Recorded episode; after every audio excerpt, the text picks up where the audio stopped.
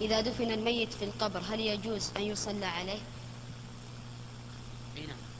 إذا دفن الميت في القبر جاز أن يصلى عليه والدليل على هذا أن النبي صلى الله عليه وسلم